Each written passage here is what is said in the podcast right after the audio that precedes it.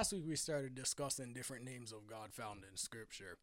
And I mentioned last week that if there is one doctrine or one topic in Scripture that I think every Christian should know and familiarize himself with, is this one. And I say that because the names of God found in Scripture are not just cool names, like I said before. They're not just names that you can feel nice because you know, but they reveal aspects of his nature and his character. So if you ever have any questions about who God is and what his character is like, look at the names of God, because they show different aspects of his character all throughout the Scripture. So last week we started discussing two, and knowing me, I'll take long on one. My original plan was to do like two in an episode and do like 5 episodes, but look how well we did last week. I did like 1.5.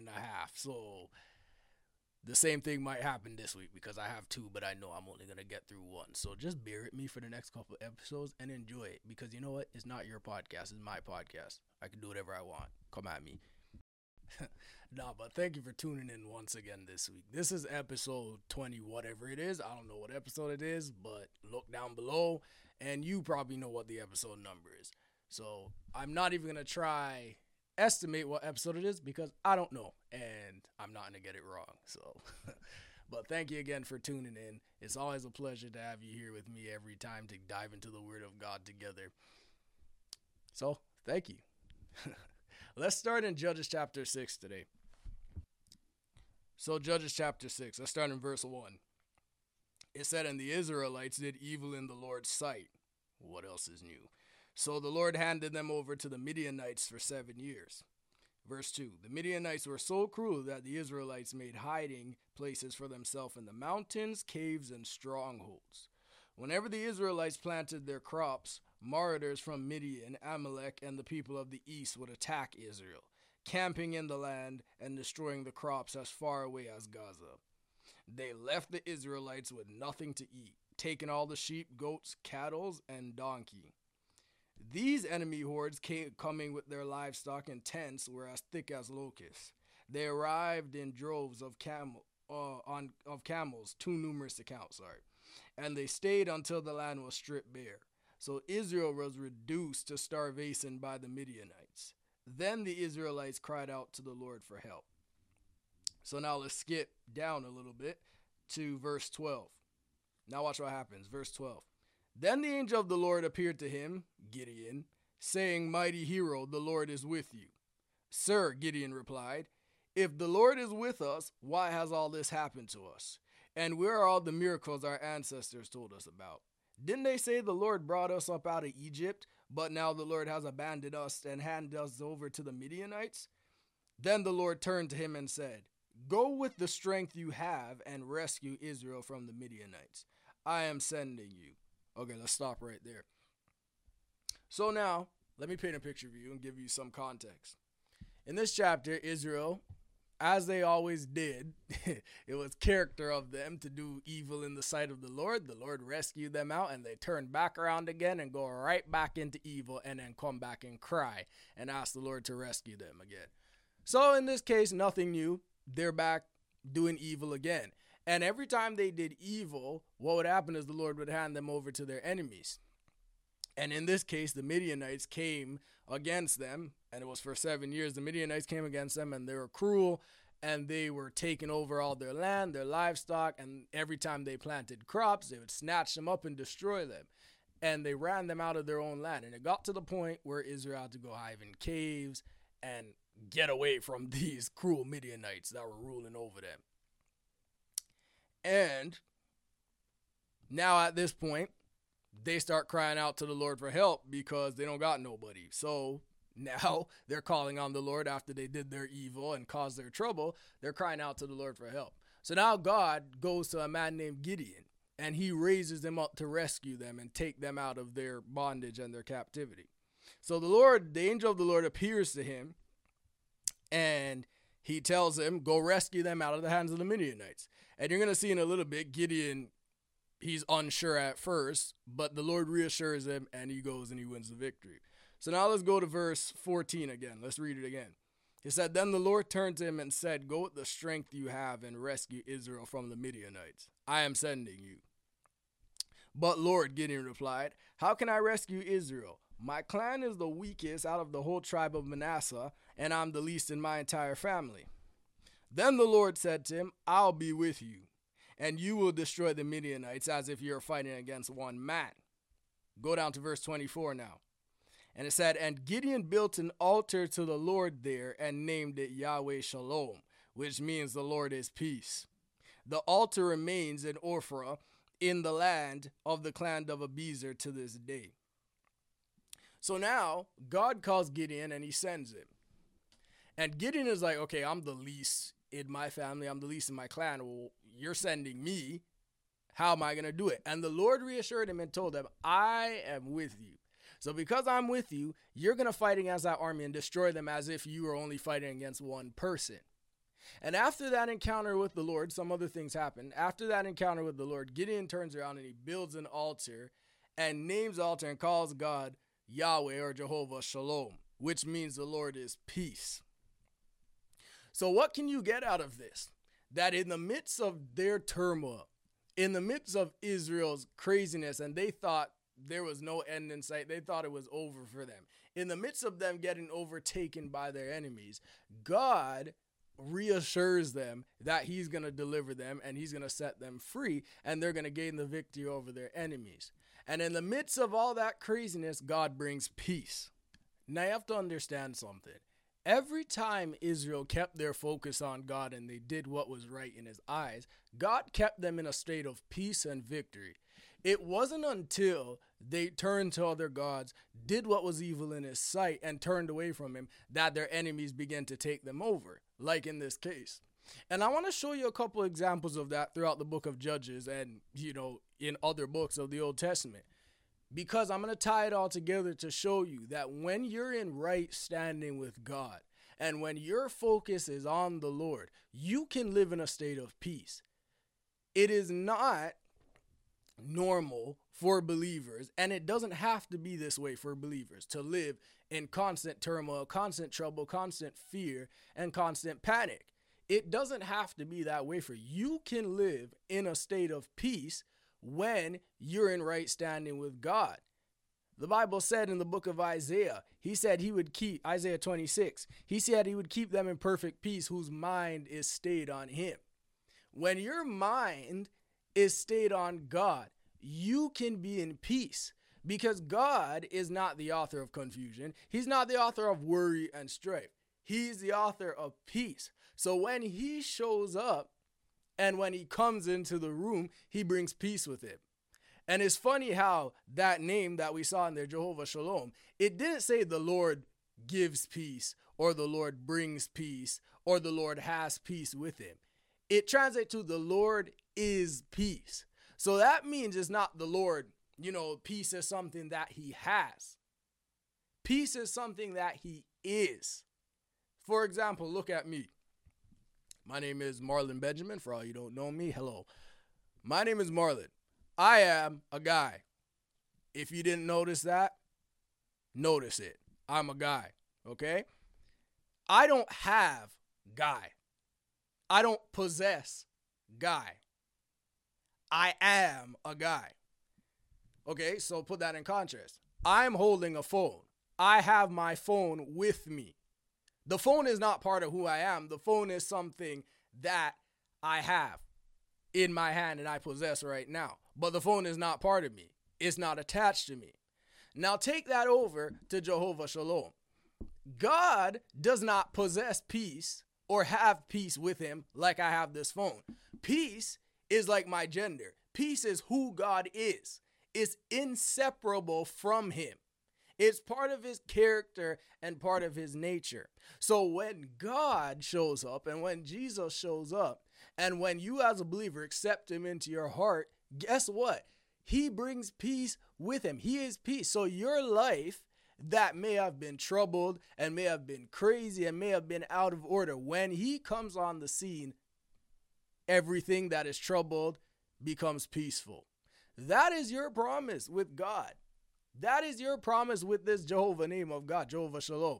you can have peace in your life. Your life doesn't have to be peaceful one day, troublesome the next, messed up the next week. Okay, back to peace. Your life can stay in a constant state of peace. You can live a life full of peace because God is peace. Amen. So let me show you what happened. Let's look at a couple other examples of this. So I started in Judges 6, and let me read it again for your reference, verses 1-2. It said, the Israelites did evil in the Lord's sight. Okay, they did evil. What happened? So the Lord handed them over to the Midianites for 7 years. Another example, Judges 3, verse 12-15. Once again, here they go again with their nonsense, the Israelites did evil in the Lord's sight. They did evil. They got their focus off of God. They turned away from him. So now what happened? And the Lord gave King Eglon of Moab control over Israel because of their evil. Verse 13, Eglon enlisted the Ammonites and the Amalekites as allies, and then he went out and defeated Israel, taking possession of Jericho, the city of palms. And the Israelites served Eglon of Moab for 18 years. So Israel once again turned away from the Lord, and their enemies took them over, and they had to become subservient to their enemies now. But look what happened later on in the story, verse 15. But when the people of Israel cried out to the Lord for help, the Lord again raised up a rescuer to save them. So when they turned away from God, everything turned upside down. There was trouble on every side. But when they got their focus back on God, peace came back, and God rescued them out of the hands of their enemy. And if you read on in this certain story, God raised up a man by the name of, I think it was Ehud, and the left-handed warrior guy, and he comes and he kills the king. And they get peace. And that guy becomes a judge over Israel. Another example. Now this is over in 2 Kings. This is a good example of this. King Manasseh of Judah. Watch what happens. King Manasseh of Judah, he was a very wicked king. And if you thought Israel was bad, watch the kings of Judah in Kings and Chronicles. Every next story was, this king did evil in the sight of the Lord, and tore down all the altars of the Lord and raised up Asherah poles. These kings are out of hand. But this guy, watch what happens. He built, verse 3, 2 Kings 21, verse 3. Watch what happens. He rebuilt the pagan shrines of his father Hezekiah, or he rebuilt the pagan shrines that his father destroyed. He constructed altars for Baal and set up an Asherah pole, just as King Ahab of Israel had done. He also bowed before all the powers of the heavens and worshiped them. He built pagan altars in the temple of the Lord, the place where the Lord had said, my name will remain in Jerusalem forever. He built these altars for all the powers of the heavens in both courtyards of the Lord's temple. Manasseh also sacrificed his own son in the fire. He practiced sorcery and divination, and he consulted with mediums and psychics. He did much that was evil in the Lord's sight, arousing his anger. So this guy was king over Judah, and he was completely pagan. And he set up his pagan shrines and altars to Baal in the temple of the Lord. So now look what happens. His focus is not on God. He's the king over Judah, and his focus is off, and he's doing evil in the sight of the Lord. Now, as a result of that, go over to 2 Kings 21, verse 10, and watch what happens. Then the Lord said through his prophets, King Manasseh of Judah has done many detestable things. He is even more wicked than the Amorites who lived in this land before Israel. He has caused the people of Judah to sin with his idol. So this is what the Lord, the God of Israel, says. I will bring such disaster on Jerusalem and Judah that the ears of those who hear about it will tingle with horror. So as a result of his sin, and as a result of him leading the people, God's people, into sin, God now brings disaster and trouble upon them. And it was so bad to the point that God said the people who heard about it, their ears would tingle with horror. And if you read down in the chapter, that's exactly what happens. King Manasseh ends up getting taken over, and he ends up becoming a prisoner of war. And as a result of that, he finally sees the light and he turns back to God. Now watch what happens when he turns back to God. 2 Chronicles 33. It tells the story again of Manasseh in more detail. 2 Chronicles 33 verse 11. So the Lord sent commanders of the Assyrian armies, and they took Manasseh prisoner. They put a ring through his nose and bound him with a bronze chain and led him away to Babylon. But while in deep distress, watch this, Manasseh sought the Lord his God and sincerely humbled himself before the God of his ancestors. And when he prayed, the Lord listened to him and was moved by his request. So the Lord brought Manasseh back to Jerusalem and to his kingdom. Then Manasseh finally realized that the Lord alone is God. So he gets taken as a prisoner of war. And while in that distress and as a prisoner, he turns his heart back to God. And when he puts his focus back on God, look what happens again. God rescues him and brings him back to Jerusalem and to his kingdom. And he turned his heart to the Lord. And you read on, and Manasseh tears down all his pagan shrines, tears down the Asherah poles, and rebuilds the altar of the Lord after that. So I say all that to say that throughout Israel, God's people, when they turned away from him and when they kept their eyes and they took their eyes off of him, distress, trouble, and strife came upon them. But in contrast, when they turned to God and when their eyes were on God, peace, victory, rest from their enemies on every side. And God wanted that for his people. He wanted his people to live in a constant state of victory. He wanted his people to experience the power of, as we talked about last week, El Elyon, the Most High God. When trouble came at them, and when their enemies tried to come at them, the Most High God would defeat their enemies for them. But that wouldn't just happen out of nowhere. It was contingent on the fact that they kept in right standing with God and they kept their focus on him. Every time they were in right standing with him, they got victory. They won the victory over their enemies. They lived in peace. When they turned away, that's when trouble came upon them. So, using that, I want to show you that you have access to the power of Jehovah Shalom. You can have peace in your life. Your life may be troubled. Your life may be a mess.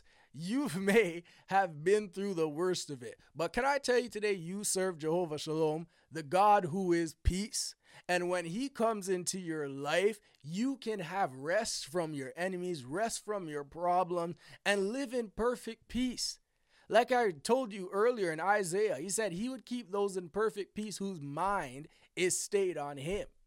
God is a God of peace. He's not a God of strife. He's not a God of craziness. He's not a God of things being out of order. He is a God of order and peace. And when you make him a part of your life, when you make him the Lord over your life, you can live in peace. Many of us remember when we was unsaved and when we was living in sin, and when we were serving the devil, it wasn't a life of peace. Many people may try to convince themselves and make themselves think that, hey, living for the devil is fun. But once you come out of the kingdom of darkness and you come into God's kingdom, you now experience true peace. And I'm sure I'm not the only one that can say that living for the Lord is way more peaceful than living for the enemy. You find true meaning to life. You find true worth. You find true peace when you serve the Lord. Don't let nobody convince you otherwise that, living for the Lord, I ain't nothing. You just live by a bunch of rules for a God that ain't real. But guess what? My life looks different than the life of a heathen. My life looks much different than the life of somebody who doesn't serve the Lord. And you can't tell me that living for the Lord does not carry more benefits than it does living for the devil. Because let me tell you something, the benefits of living for the enemy, they may be great on the surface, but they're temporary. And after that, it gets worse and worse and worse. And after you're done living for the devil and you pass from this life to eternity, you spend an eternity in hell, where there definitely is no peace in hell. It doesn't have to be that way for you. When you live for the Lord, you can live in peace. The Bible said sin brings pleasure for a season, but in the end it brings death. Sin, when it is finished, it brings forth death. That's what it says in James, around there. That when it is finished, it brings forth death. Sin is nothing to play with. Living for the enemy is not what they may make it out to seem in mainstream media. In the end, it's going to bring forth death. In the end, it's not going to end well for you. But when you live for the Lord, the Bible said godliness brings profit both now and in the life to come. When you live for the Lord and you live a godly life, it doesn't just profit you in eternity and you get rewards in eternity and you live in heaven forever and take part in all the greatness of eternity with the Lord. It's not just that, it profits now. It profits now. It profits you in this life now. You don't live under the grip and the hold of the enemy on this earth. You don't live under the hold of the enemy when you're living for the Lord on this earth. You live free. You live in freedom as a believer on this earth. So don't let nobody tell you otherwise. When you live for the Lord, you can live in peace, victory, and freedom. That's the good news of this whole thing. And if your life has been in shambles, if your life has been a mess today, understand that the God you serve today is Jehovah Shalom, the God who is peace. And when he comes on the scene of your life, everything will change. When he comes on the scene of your life, every troubled water has to become still. Look what happened when Jesus was in the boat with his disciples. And he got up and he spoke to the winds and the waves when they started acting up. Peace. Extreme calm. Extreme calm came when he spoke to the winds and the waves. An extreme calm. And this was not no regular storm. It was a crazy, demonically inspired storm that came in that story. But when the devil rose up against God and his people, when Jesus woke up and he came on the scene and he commanded the enemy to move, the enemy's actions had to cease. Everything he was doing had to calm down because Jehovah Shalom, the God who is peace, came on the scene. Let that be an example to you in your life today. When Jehovah Shalom comes on the scene of your life, peace comes in every single area of your life. And the Bible tells us in Philippians 4, verse 6, it says, you can let the peace of God guard your hearts and your minds. Let it rule your hearts and your minds in Christ Jesus.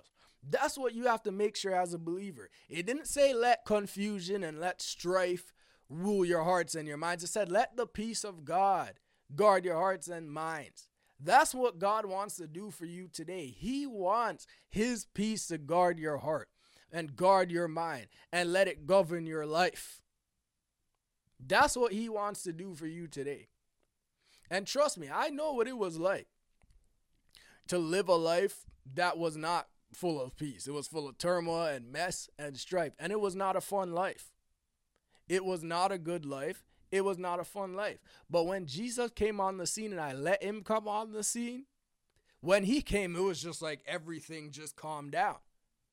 Everything just calmed down. Every single thing that was troubled just became peaceful. That's the answer to your problems today. You cannot bring peace to your own problems. You can't solve your own problems. When the enemy is coming against you, if the enemy is coming against you and attacking you and bringing all these problems into your life, and this is a spiritual attack, how can you destroy a spiritual attack in the flesh? You can't do it. You need a power greater than the enemy's power to cause all those storms to cease. You need a greater power to calm all those winds and waves in your life. And that power is found in Jehovah Shalom. That power is found in that God. And he wants to do that for you today, just like he did for his people. And let me tell you something. Don't let nobody tell you otherwise.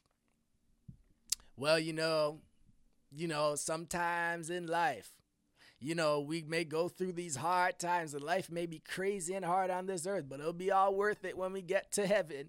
Hallelujah. Praise ye the Lord. It'll be all worth it when we get to the other side of glory.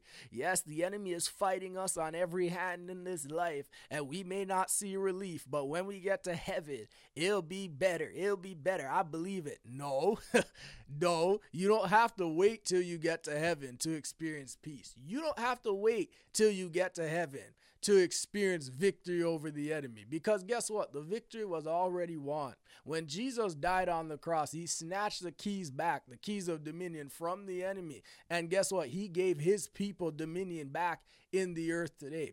And if you're a Christian today, and you're following the Lord today, you can experience that today. You don't have to live under the hold of the enemy. You don't have to live under his grip. You can live in peace and live in dominion over his works in the name of Jesus.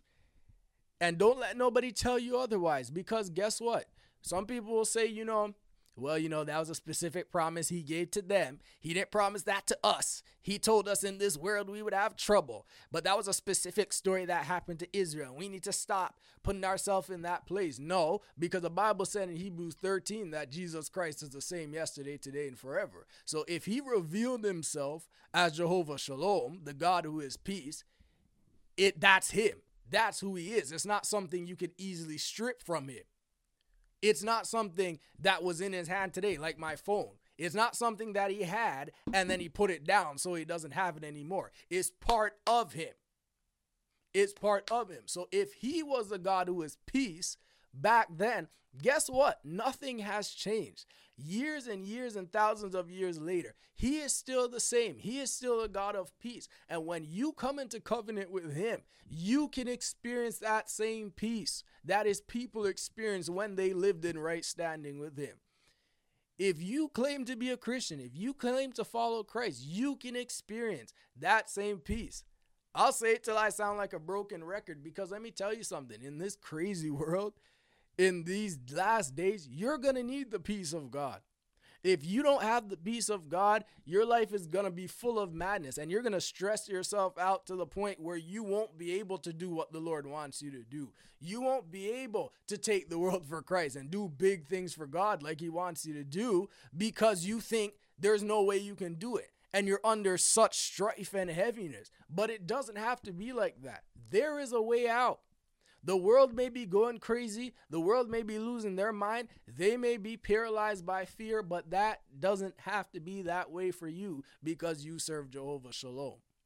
You serve the God of peace. And that peace is coming to you today. If you have been experiencing constant trouble on every side and you feel like your enemies are coming at you from every side and there's no way out, Jehovah Shalom, the God who is peace, wants to work on your behalf today. God wants to bring you peace in every area of your life today.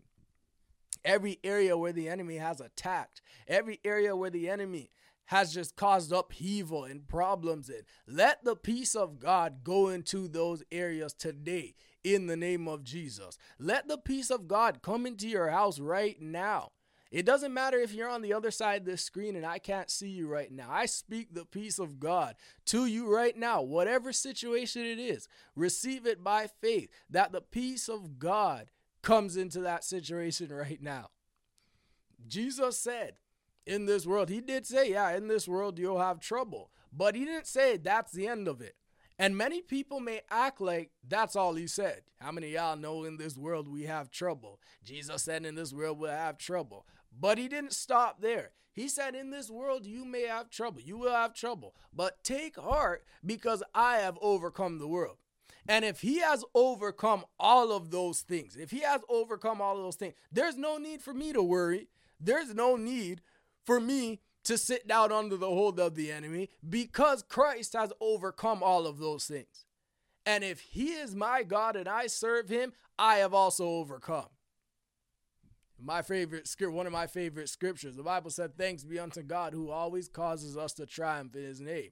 And it said, thanks be unto God who gives us the victory through Christ Jesus. When you serve the Lord, you can live a life full of triumph. When you serve the Lord, you can live a life full of victory, constant victory.